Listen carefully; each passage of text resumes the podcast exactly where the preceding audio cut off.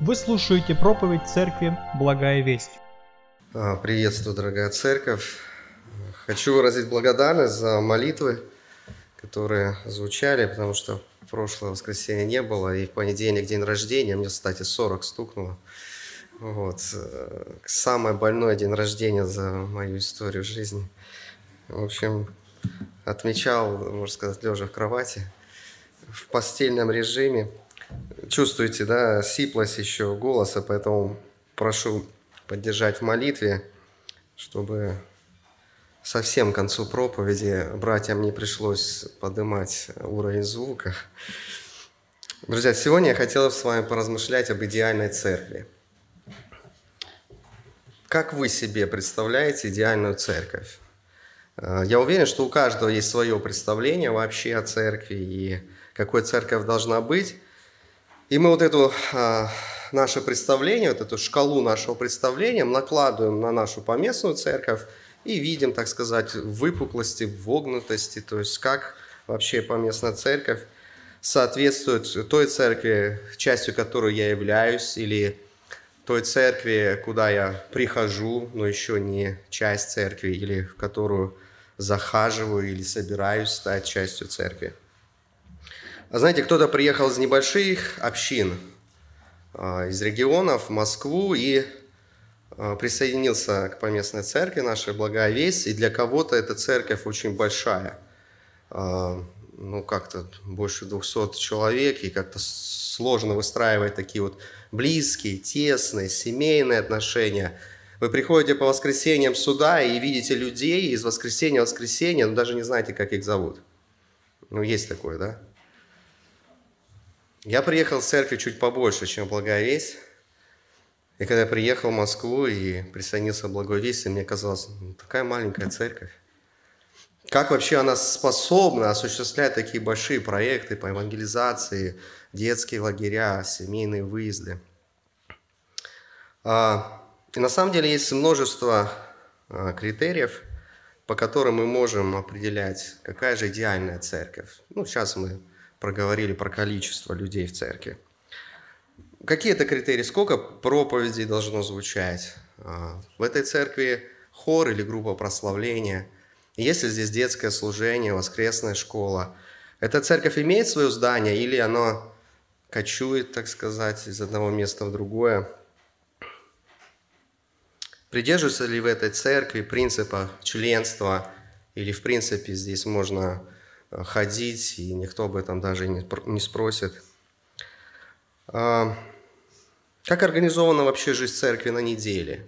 Вообще она как-то организована? Есть ли группы по изучению Писания, молитвенные группы, домашние группы? И знаете, список мы можем продолжить, на самом деле он бесконечный, можем какие-то детальки добавлять, детализировать.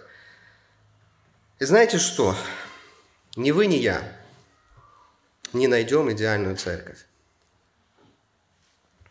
И тут есть две основные причины. Одна очень субъективная, другая объективная. Во-первых, то, что вы считаете идеальным в ваших глазах, может в моих глазах быть недостатком. Ну вот на примере количества даже у нас разное восприятие будет. По какому количественному признаку, сколько людей должно быть в идеальной церкви. А, знаете, старая пословица такая, на вкус и цвет товарищей нет – и эта субъективная причина, она исходит из моих вкусов, из моих предпочтений, из моих ощущений. Но если вторая причина, она более объективна. Церковь – это не организация, созданная людьми. Церковь имеет небесное происхождение, она создана самим Христом. Христос сказал, я создам церковь мою. И, соответственно, критерий идеальной церкви мы должны искать не в том, что хочу я, а в том, что хочет Он, основатель церкви. И цель моей проповеди, чтобы мы задумались о том, во-первых, откуда я черпаю представление об церкви. И чтобы мы сегодня могли вот эти представления скорректировать в соответствии с замыслом основателя церкви, то есть Христа. Сегодня мы вспоминаем страдания Христа. И будет читаться отрывок из первого послания Коринфянам. И в 11 главе, 29 стихе известный отрывок, «Ибо кто ест и пьет недостойно, Тот, если пьет осуждение себе, не рассуждая о теле Господнем. И по сути этот текст говорит не о человеческой плоти Христа. Если мы будем внимательно следить за мыслью Павла, то мы поймем, что речь идет о теле Господнем именно в контексте церкви.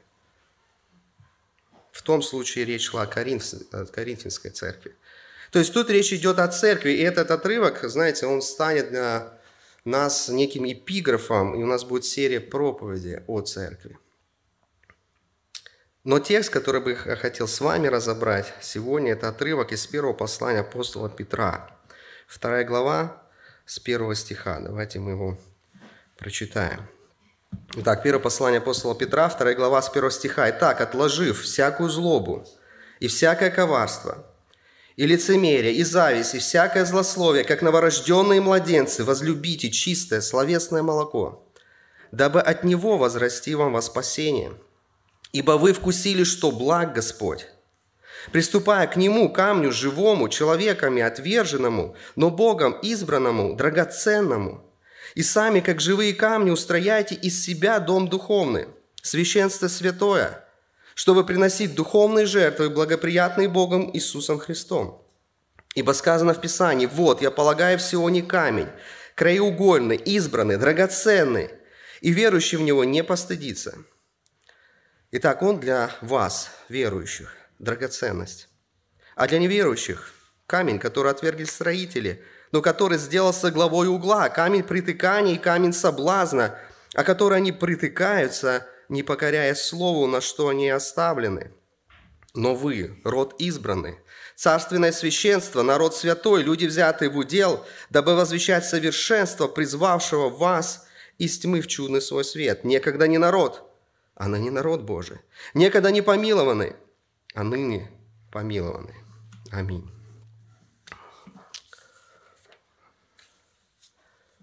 А, мы сегодня с вами будем говорить о церкви, которая представлена в Писании именно в том виде, какой хочет видеть Христос. Мы должны с вами уяснить очень важную истину – Учение о том, какая церковь должна быть, исходит не из наших субъективных представлений, а из объективной, из объективной реальности Божьего Слова.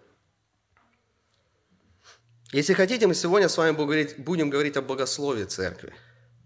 Правда, мы ограничимся одним отрывком, и поэтому это будет все-таки проповедь, а не лекция по теме церкви. Друзья, Писание не описывает идеальную общину во всех формах, деталях – но Писание дает основополагающие принципы, критерии, которые применимы во всех культурах и во все времена. Это просто мудрость автора Писания, Духа Святого, в том, чтобы в каждой эпохе, времени христиане могли черпать источник, каким должна быть церковь, основываясь на принципах Писания. Но для того, чтобы немножко точнее понимать отрывок, который мы с вами сегодня будем изучать, следует сказать немножко об особенности этого текста. Во-первых, кому пишет Петр? Петр свое писание пишет, если мы посмотрим на первый стих э, первой главы, Петр, апостол Иисуса Христа, пришельцам, рассеянным в Понтии, Галатии, Каппадокии, Асии и Вифине избранным. Это христиане. Но эти христиане, которые живут в эпоху гонений, и они вынуждены были рассеяться по Римской империи – и первая церковь в большинстве своем случаев состояла из евреев. Это очень важно, нужно понимать, э, потому что Петр вот в этом отрывке, он, ну просто этот отрывок изобилует э, ветхозаветными образами, которые как раз-таки евреям были очень и очень понятны. А для нас ну, нужна расшифровка. Например, стих 3, который мы прочитали, взят из Псалма 33, 9 стих – Вкусите и увидите, как благ Господь. Блажен человек, который уповает на Него. Это 33-й псалом. Стихи, которые говорят о вот этом образе краеугольного камня, это цитаты тоже из книги Псалтырь и Исаи. А, книга Псалтырь, 117 псалом, 22-23 стихи. «Камень, который отвергли строители, соделался главой угла, это от Господа есть дивно в очах наших». А, псалмопевцу вторит пророк Исаия. «Посему так говорит Господь, Бог, вот я полагаю в основании на Сионе камень, Камень испытанный, краеугольный, драгоценный, крепко утвержденный. Верующий в него не постыдится. То есть еще тогда, еще в Ветхом Завете, до Христа звучала идея, что Бог предлагает народу Израиля стать Его Господом.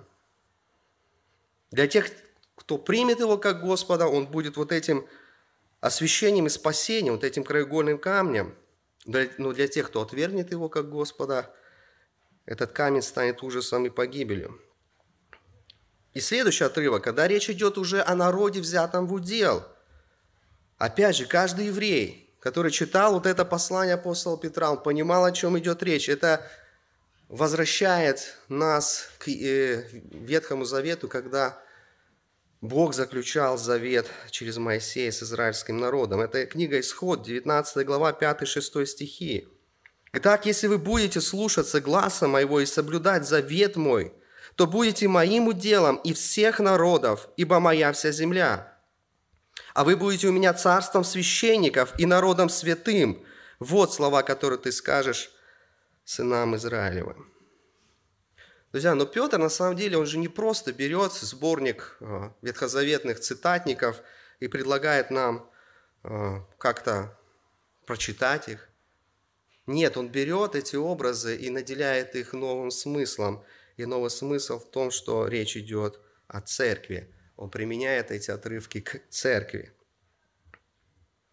И, кстати, вообще этот отрывок демонстрирует нам идею, э, есть такое понятие, как библейское богословие, когда есть сюжетная линия, когда есть хронология о том, как вообще развивалась идея о церкви. И то, что мы с вами прочитали, это то, что еще в Ветхом Завете Бог избрал израильский народ как особый народ, у которого была определенная миссия, и это был прообраз церкви. И говоря о церкви, которая раскрывает нам этот отрывок, мы с вами можем увидеть или рассмотреть шесть характеристик, связанных с церковью. Друзья, аж шесть.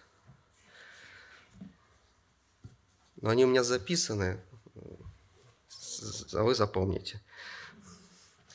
Вот что же записать.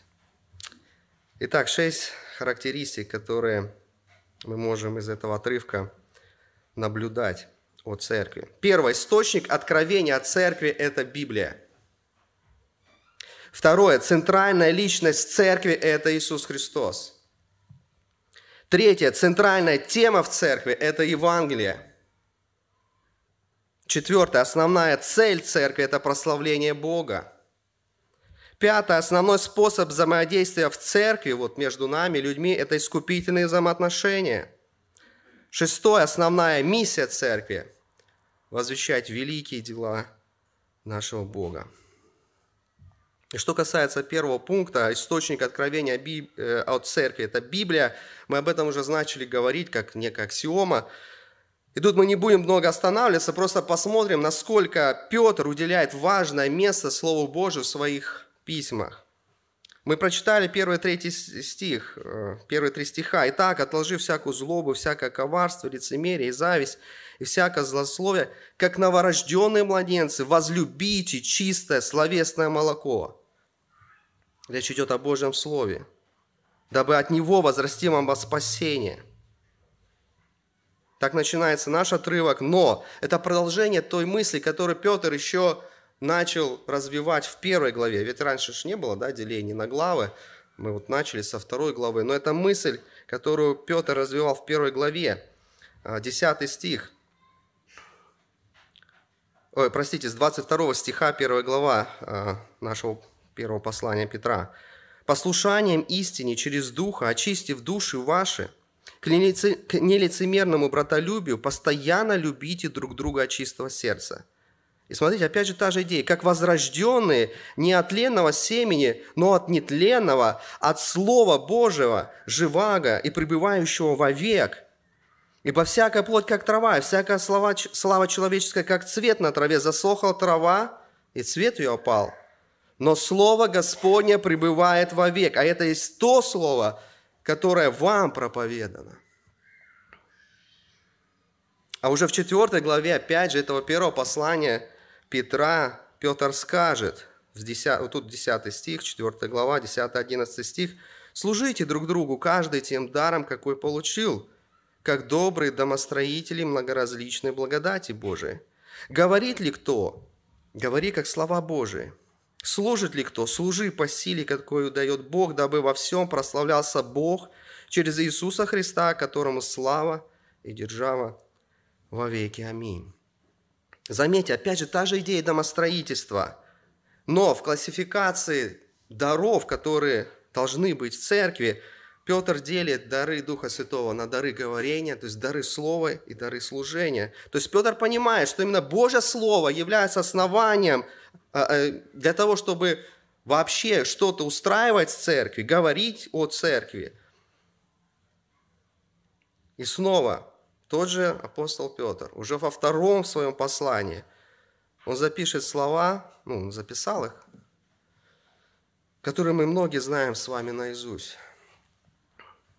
Второе уже послание Петра, 1 глава с 19 по 21 стихи. «И при том мы имеем вернейшее пророческое слово. И вы хорошо делаете, что обращаетесь к нему, как к светильнику, сияющему в, сияющему в темном месте, доколе не начнет расцветать день и не зайдет утренняя звезда в сердцах ваших, зная прежде всего то, что никакого пророчества в Писании нельзя разрешить самому собой, Ибо никогда пророчество не было произносимо по воле человеческой, но изрекали его святые Божии человеки, будучи движимы Духом Святым. Друзья, если мы хотим найти источник откровения о том, как должна выглядеть церковь, то мы должны обратиться к Библии, к Божьему откровению. Другого источника нет. Это не традиция, это не история, это не наш с вами опыт или опыт наших отцов. Только Библия. Вторая характеристика, которую мы с вами сказали, что центральная личность церкви – это Иисус Христос. Посмотрите снова на наш отрывок с 4 стиха. «Приступая к Нему, камню живому, человеком отверженному, но Богом избранному, драгоценному. И сами, как живые камни, устрояйте из себя дом духовный, священство святое, чтобы приносить духовные жертвы, благоприятные Богу Иисусом Христом. Ибо сказано в Писании, «Вот я полагаю в Сионе камень краеугольный, избранный, драгоценный, и верующий в него не постыдится». Итак, он для вас, верующих, драгоценность, а для неверующих камень, который отвергли строители, который сделался главой угла, камень притыкания, камень соблазна, о который они притыкаются, не покоряясь слову, на что они и оставлены. Друзья, мы привыкли слышать, когда мы говорим о взаимоотношении Христа с церковью такими образами. Христос глава, мы тело. Или Христос жених, а мы невеста. Но Петр прибегает немножко к другой иллюстрации, чтобы показать, что Иисус Христос есть краеугольный камень церкви, то есть основание для строительства церкви. Причем заметьте, что когда мы читаем о Христе, здесь сказано о том, что этот камень драгоценный. А во втором случае сказано, что он для нас, верующих, драгоценность. Друзья, идеальная церковь – это та церковь, где центральная личность наш Господь Иисус Христос. Не пастор, не проповедник, не группа прославления, не хор, не воскресная школа, не общение за столами – но Иисус Христос. На этой неделе я советовался с одним из наших служителей по вопросу, стоит ли рассылать график проповедников в нашу церковную рассылку. Я получил справедливый аргумент, не стоит. Потому что есть искушение, к этому проповеднику я пойду послушать его слово, а к этому не пойду, то я лучше дома трансляцию послушаю или другого проповедника. Давайте честно посмотрим себя.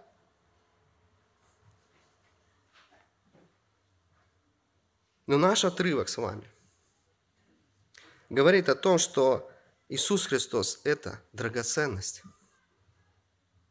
Я пришел ради Него сюда. Я хочу прославить Его здесь. Я хочу Его Слово услышать. Я хочу к Нему обратиться в молитве.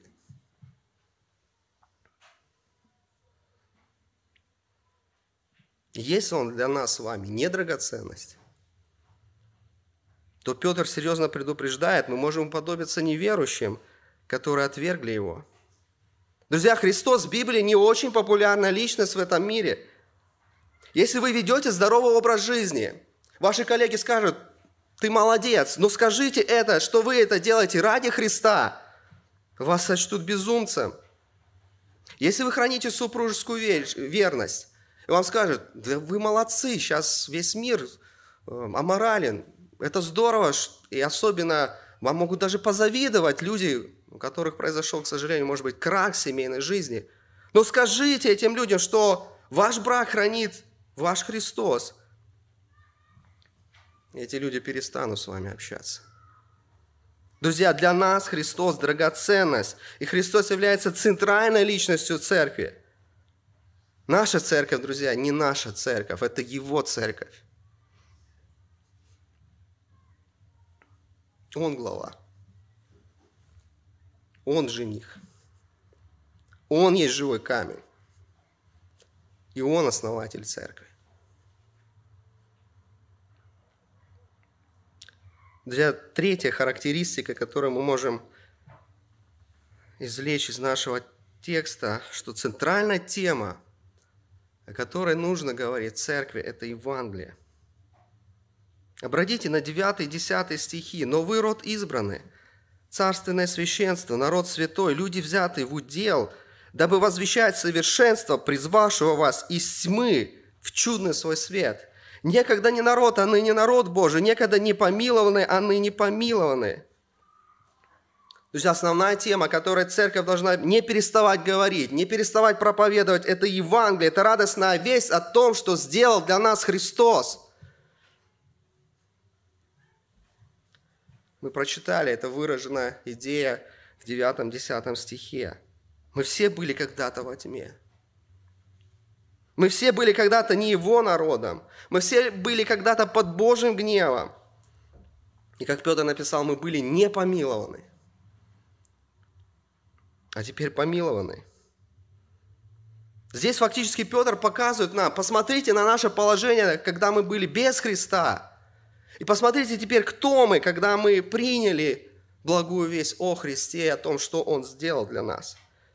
И на самом деле Петр фактически еще, возвращаясь к первой главе, развивает вот эту идею в Англии, потому что более ярко он написал об этом в первой главе нашего послания, 17 по 21 стих. «И если вы называете отцом того, который нелицеприятно судит каждого по делам, то со страхом проводите время странствования вашего, зная, что нетленным серебром или золотом искуплены вы от суетной жизни, преданной вам от отцов, но драгоценную кровью Христа, как непорочного и чистого ангца, предназначенного еще прежде создания мира, но явившегося в последние времена для вас, уверовавших через Него в Бога, который воскресил его из мертвых и дал ему славу, чтобы вы имели веру и упование на Бога. Опять же, Петр, понимая, что его адресат – это по большей части евреи, он называет Христа ангцем, который был принесен в жертву, то есть пролил кровь вместо нас – это называется искуплением. Тут и это слово употребляется, Он искупил нас. Друзья, церковь – это Божий народ, потому что это искупленный народ. И то, что сегодня день, когда мы вспоминаем страдания Христа, как раз нам и говорит о важности этой темы. Мы из месяца в месяц, каждое первое воскресенье напоминаем себе – о смерти Иисуса Христа, потому что это ключевая часть Евангелия. Бог спасает человека посредством смерти своего Сына Иисуса Христа. Я хочу обратиться к тем, кто еще не стал частью церкви через веру и покаяние. Я хочу сказать, что, знаете, других-то вариантов-то и нет. Нет какого-то среднего варианта. Вы или народ и помилованный, или не его народ и не помилованный. И значит, пребываете под гневом Божьим, вы в состоянии объективной вины перед Богом. И, возможно, может быть, это весть, то, что мы называем благой вестью, радостной вестью, для вас выглядит ужаша... ужасающей. Что, кто-то умер за кого-то? Возможно, вы думаете, что Бог жесток. Или, возможно, это просто не вписывается в ваше мировоззрение. Ну, тогда просто для вас это камень преткновения и соблазна, который, скорее всего, вы отвергнете. Но я должен вас предупредить, что на вас лежит ответственность.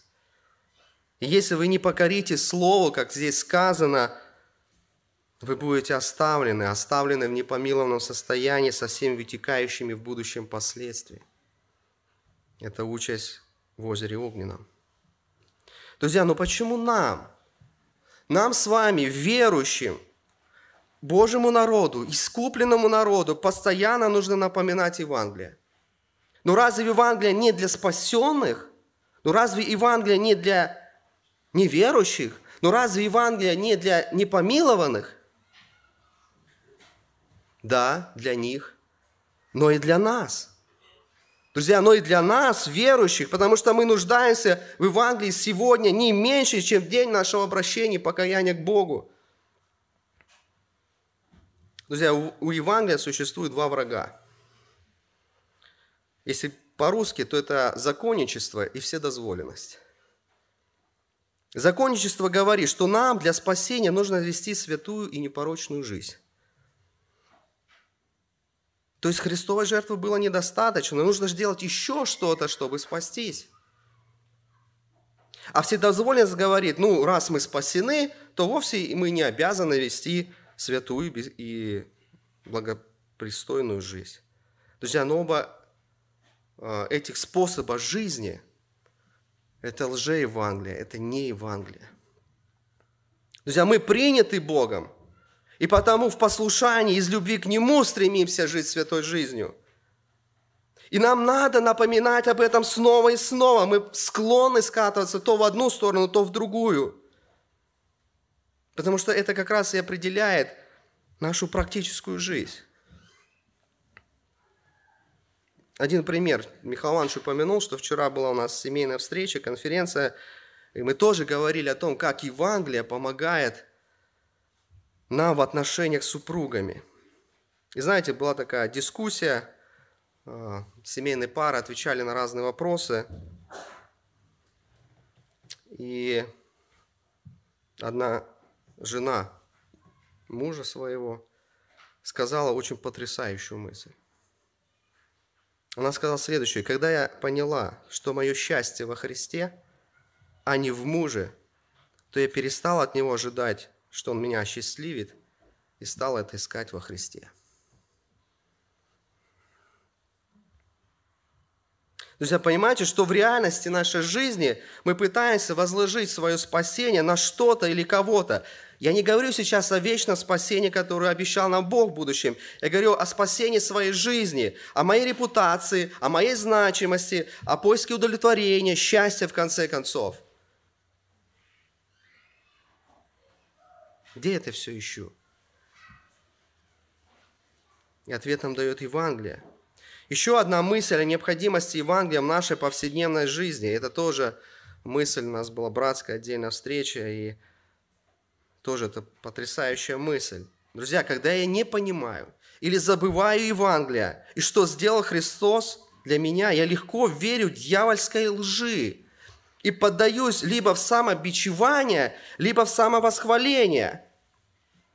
И этот голос опять от врага Евангелия, от законничества – Потому что когда я падаю, когда я спотыкаюсь, когда я действительно грешу, я начинаю себя гнобить, это одна сторона. Начинаю себя закапывать. Я не справился с требованием. Я, я провалил стандарт святости. Я никудышный муж, я никудышный отец.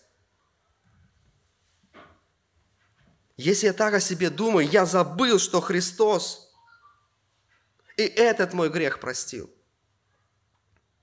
Мне не надо себя наказывать больше, чем был наказан мой Спаситель Иисус Христос. Есть другая крайность, она тоже исходит вот из этого законничества. Я могу попасть в ловушку самовосхваления и гордости. Смотрите, какой отличный семьянин.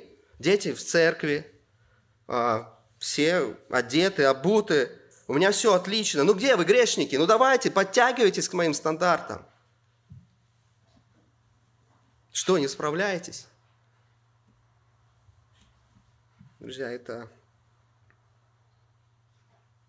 это разрушить может только правильное понимание Евангелия.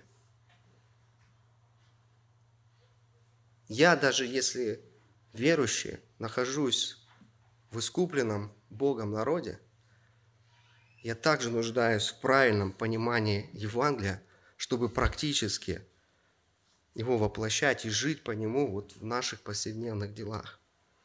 Вот почему центральная тема, тема, которая должна проповедоваться всегда с этого места в церкви, это Евангелие. Четвертое, братья и сестры, братья и сестры, характеристика – это основная цель церкви. В чем же основная цель? В чем предназначение церкви? Друзья, это прославление Бога. Это очень важная тема. Посмотрите на пятый стих. «И сами, как живые камни, устрояйте из себя дом духовный, священство святое, чтобы приносить духовные жертвы, благоприятные Богом Иисусом Христом». Опять образ жертвы. Но теперь речь идет, во-первых, о духовной какой-то жертве, и та, которая приятна Богу. О чем тут идет речь? Речь идет о том, что любая жертва, как это было в Ветхом Завете, это акт поклонения. В Израиле были различные жертвы, но суть жертвы с точки зрения Бога – это благоухание приятное, которое Он принимает от человека. То есть Он принимает служение от человека. Это то, что Ему приятно. О каких же жертвах идет речь? Мы можем сослаться, например, на отрывок из послания к евреям, 13 глава, 15-16 стихи. «Итак, будем через Него, опять идет речь о Христе, непрестанно приносить Богу жертву хвалы, то есть плод уст, прославляющих имя Его. Не забывайте также благотворения и общительности, ибо таковы жертвы благоугодны Богу». Это пример новозаветной жертвы – а если мы вспомним роль священника в Ветхом Завете, а здесь мы говорим, вы священство святое, то мы снова придем с вами к идее поклонения и прославления Бога. Причем то, что мы начинаем делать здесь, на земле, как церковь, мы будем продолжать делать в вечности. Это то, что не прекратится. Это то, что не прекрати делать церковь. Это, если хотите, ее вечное предназначение – Откровение 5 глава 7-10 стихи. «И он пришел, и взял книгу из десницы сидящего на престоле. И когда он взял книгу, тогда четыре животных и двадцать четыре старца пали пред ангцем, имея каждый гусли и золотые чаши, полные фимиама, которые суть молитвы святых, и поют новую песнь. Говорят, достоин ты взять книгу и снять с нее печать, ибо ты был заклан – и кровью своей искупил нас Богу из всякого колена, языка и народа и племени, и соделал нас царями и священниками Богу нашему, и мы будем царствовать на земле. Я думаю, вы видите вот эти параллели, которые с нашим отрывком, который мы прочитали, о том, что это тот особый народ, царственное священство, цари. Причем мы видим в этом отрывке из книги Откровения и поклонение, и прославление одновременно – эти слова на самом деле имеют э, оттенок и разное значение, но сейчас вот в нашем размышлении, для нашей проповеди мы будем их использовать как взаимозаменяемые. Нам стоит сказать, что у нас, когда мы собираемся вместе как церковь, это коллективное поклонение. И оно происходит чаще всего в контексте церковного нашего собрания – но есть и индивидуальное наше с вами поклонение, которое происходит в контексте нашей повседневной жизни.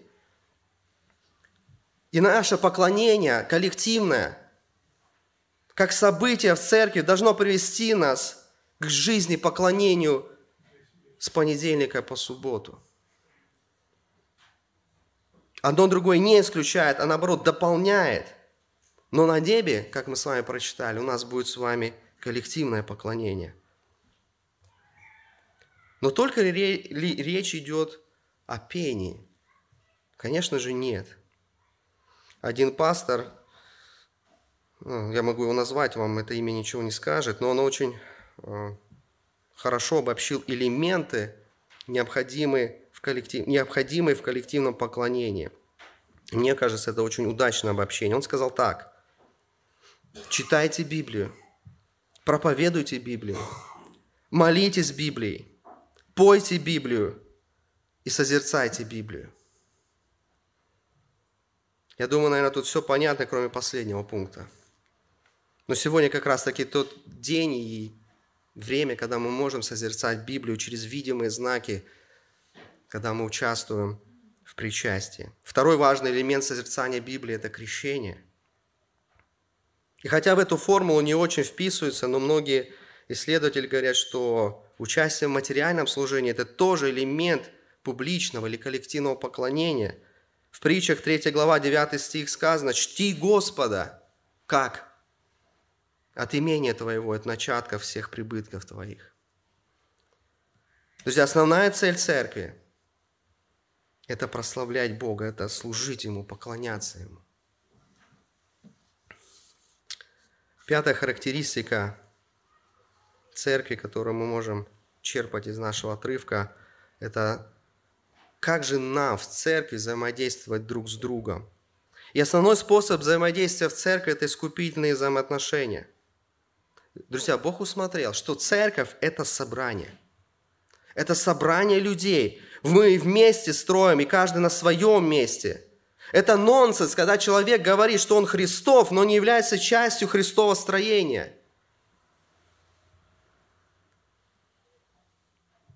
Пятый стих. «И сами, как живые камни, устрояйте из себя дом духовный, священство святое, чтобы приносить духовные жертвы, благоприятные Богом Иисусом Христом».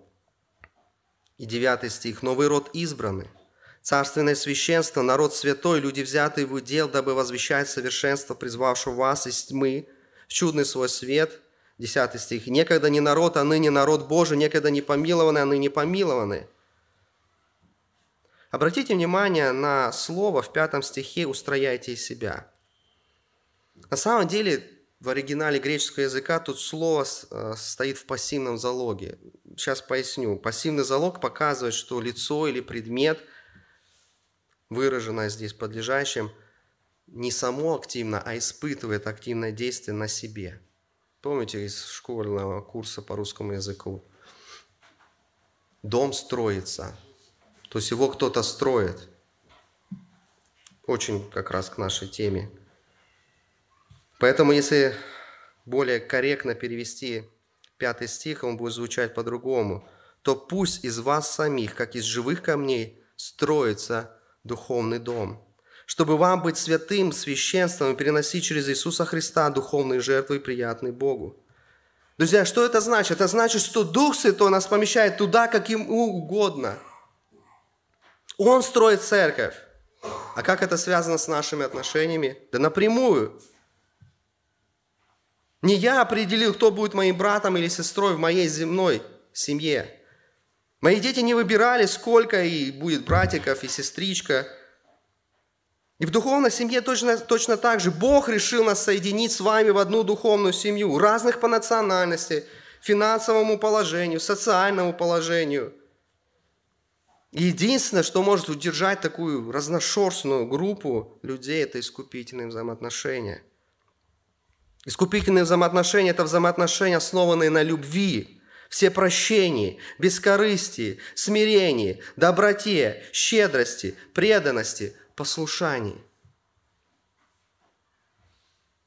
Друзья, когда все я, то, о чем я сейчас перечислил, пережил, со стороны, со стороны моего Господа Иисуса Христа в отношении к себе, то я понимаю, что все эти спасительные дары также дарованы и моему брату, который сидит рядом, и сестре. И я становлюсь способным принять другого.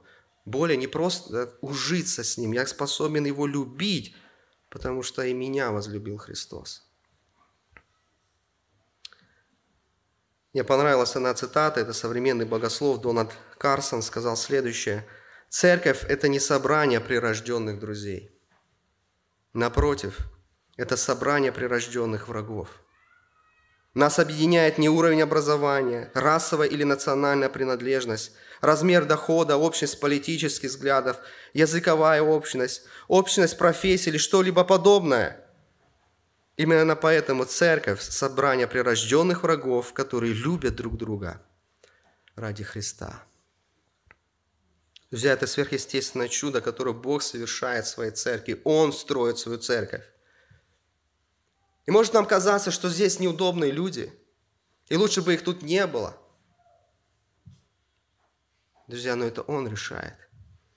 И нам нужно строить друг с другом отношения на основании того, что сделал для нас Христос, на основании искупления. Тот неудобный человек, о котором я так думаю, он тоже искупленным моим Господом и Спасителем. И на самом деле это самое мощное свидетельство миру – о том, что как эти люди могут быть вместе. Друзья, поэтому основной способ нашего с вами взаимоотношения, взаимодействия – это искупительные взаимоотношения, основанные на искупительной жертве Христа. Друзья, и последний пункт. Основная миссия церкви. Основная миссия церкви – это возвещать великие дела Бога – Девятый стих. «Но вы род избранный, царственное священство, народ святой, люди, взятые в удел, дабы возвещать совершенство, призвавшего вас из тьмы в чудный свой свет». В другом переводе сказано «возвещать о его великих делах». По сути, к чему был призван Израиль, и теперь призвана церковь, это великое поручение – Друзья, и это ответственность не каких-то особо одаренных благовестников, эта ответственность лежит перед всей церковью. И я как пастор понимаю, что моя задача – снарядить церковь к благовестию, помочь в выполнении этого великого поручения. И на данном этапе мы специально создали школу благовестия. Мы хотим учиться этому вместе – но, к сожалению, не только интерес к благовестию, но даже к тому, чтобы научиться благовествовать, очень низкий. Знаете, есть очень жесткая статистика. Я не утверждаю, что это истина. Но некоторые исследователи, которые как-то пытаются анализировать состояние церквей, говорят следующее. Если церковь крестит меньше 10% от количества своих членов в церкви, то это церковь умирающая.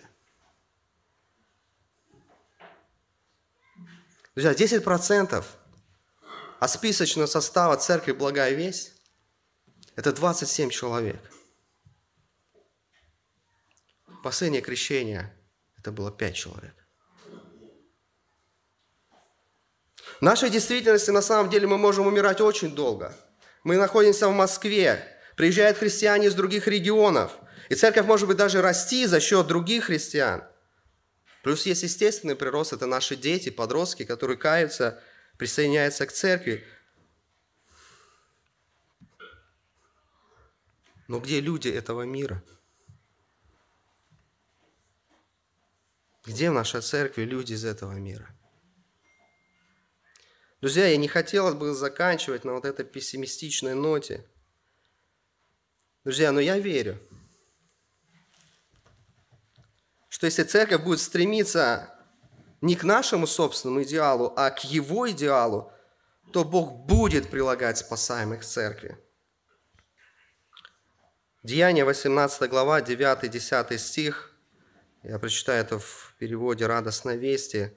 «Однажды ночью Павлу было видение, в котором Господь сказал ему, «Не бойся, говори, не умолкай, ведь я с тобой, и никто не причинит тебе зла, потому что в этом городе много моего народа». И речь шла о посещении апостола Павла Коринфе. Он там год и шесть месяцев трудился, и был успех в его благовествовании. Братья и сестры, мне не было видения, как Павлу. Но что-то мне подсказывает, что в Москве у Бога точно очень много его народа, которые еще не спасены. Москва точно больше Коринфа времени апостола Павла.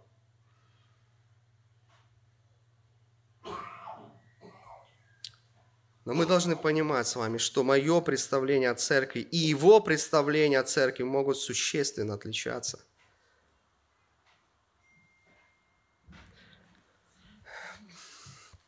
Братья и сестры, нам нужно иметь мужество признать, что поместная церковь не будет такой, как я хочу. Братья и сестры, Бог призывает нашу общину к переменам. И Он уже и начал их делать. От того, что мы сегодня здесь, вместе, на одном служении, в арендованном помещении, а не в своих родных пенатах, говорит о том, что Бог запустил этот процесс. Мы пасторская команда видит, что нам нужно многое, что переосмыслить. Возможно, чего-то отказаться, а что-то, наоборот, добавить в жизнь церкви. И я знаю, что перемены – это вызов – и для многих этот процесс может быть очень болезненным.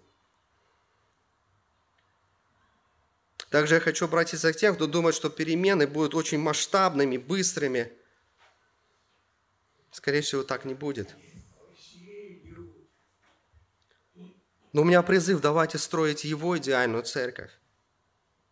С молитвой, опираясь на Его Слово, не разрушая все то хорошее и доброе, что есть, но шаг за шагом, переосмысливая разные сферы жизни церкви, идти к церкви, которая бы была и соответствовала его замыслу. Закончить проповедь я хочу определением церкви, которая суммирует все те характеристики, о которых мы сегодня с вами говорили. Это очень простое, но очень глубокое определение. Церковь – это собрание людей – призванных Божьей благодатью через веру во Христа для совместного прославления Его через служение Ему в Его мире. Аминь. Давайте помолимся.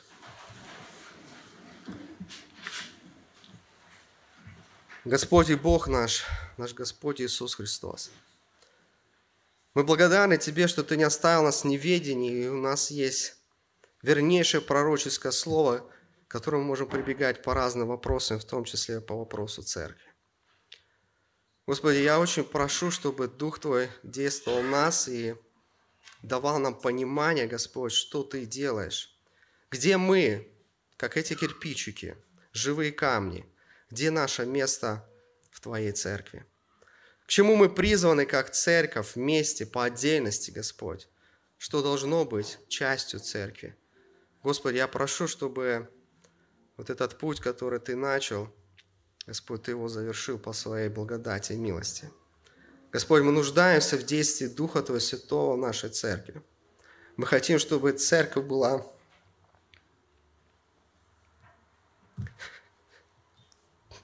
тем местом, где каются грешники. Господи, помилуй нас. Прости нас если мы застроили свою церковь, исходя из каких-то своих человеческих предпочтений. Господи, веди нас. Спасибо Тебе за то Евангелие, которое освобождает нас от этого чувства вины, самобичевания и жалости. Мы благодарим Тебя, Господь, за Духа Твоего, который имеет каждый из Твоих детей. Господи, веди нас – наш, наша драгоценность, наш жених, наша глава. Иди церковь Твою, Господь, Царство Твое, и даруй нам быть той церковью, какой Ты задумал здесь, в этом районе Москвы. Прошу Тебя во имя Отца, Сына и Духа Святого. Аминь. Местная религиозная организация Церковь Евангельских христиан-баптистов «Благая весть» зарегистрирована 24 июня 1999 года. ОГРН 103 773 974 3007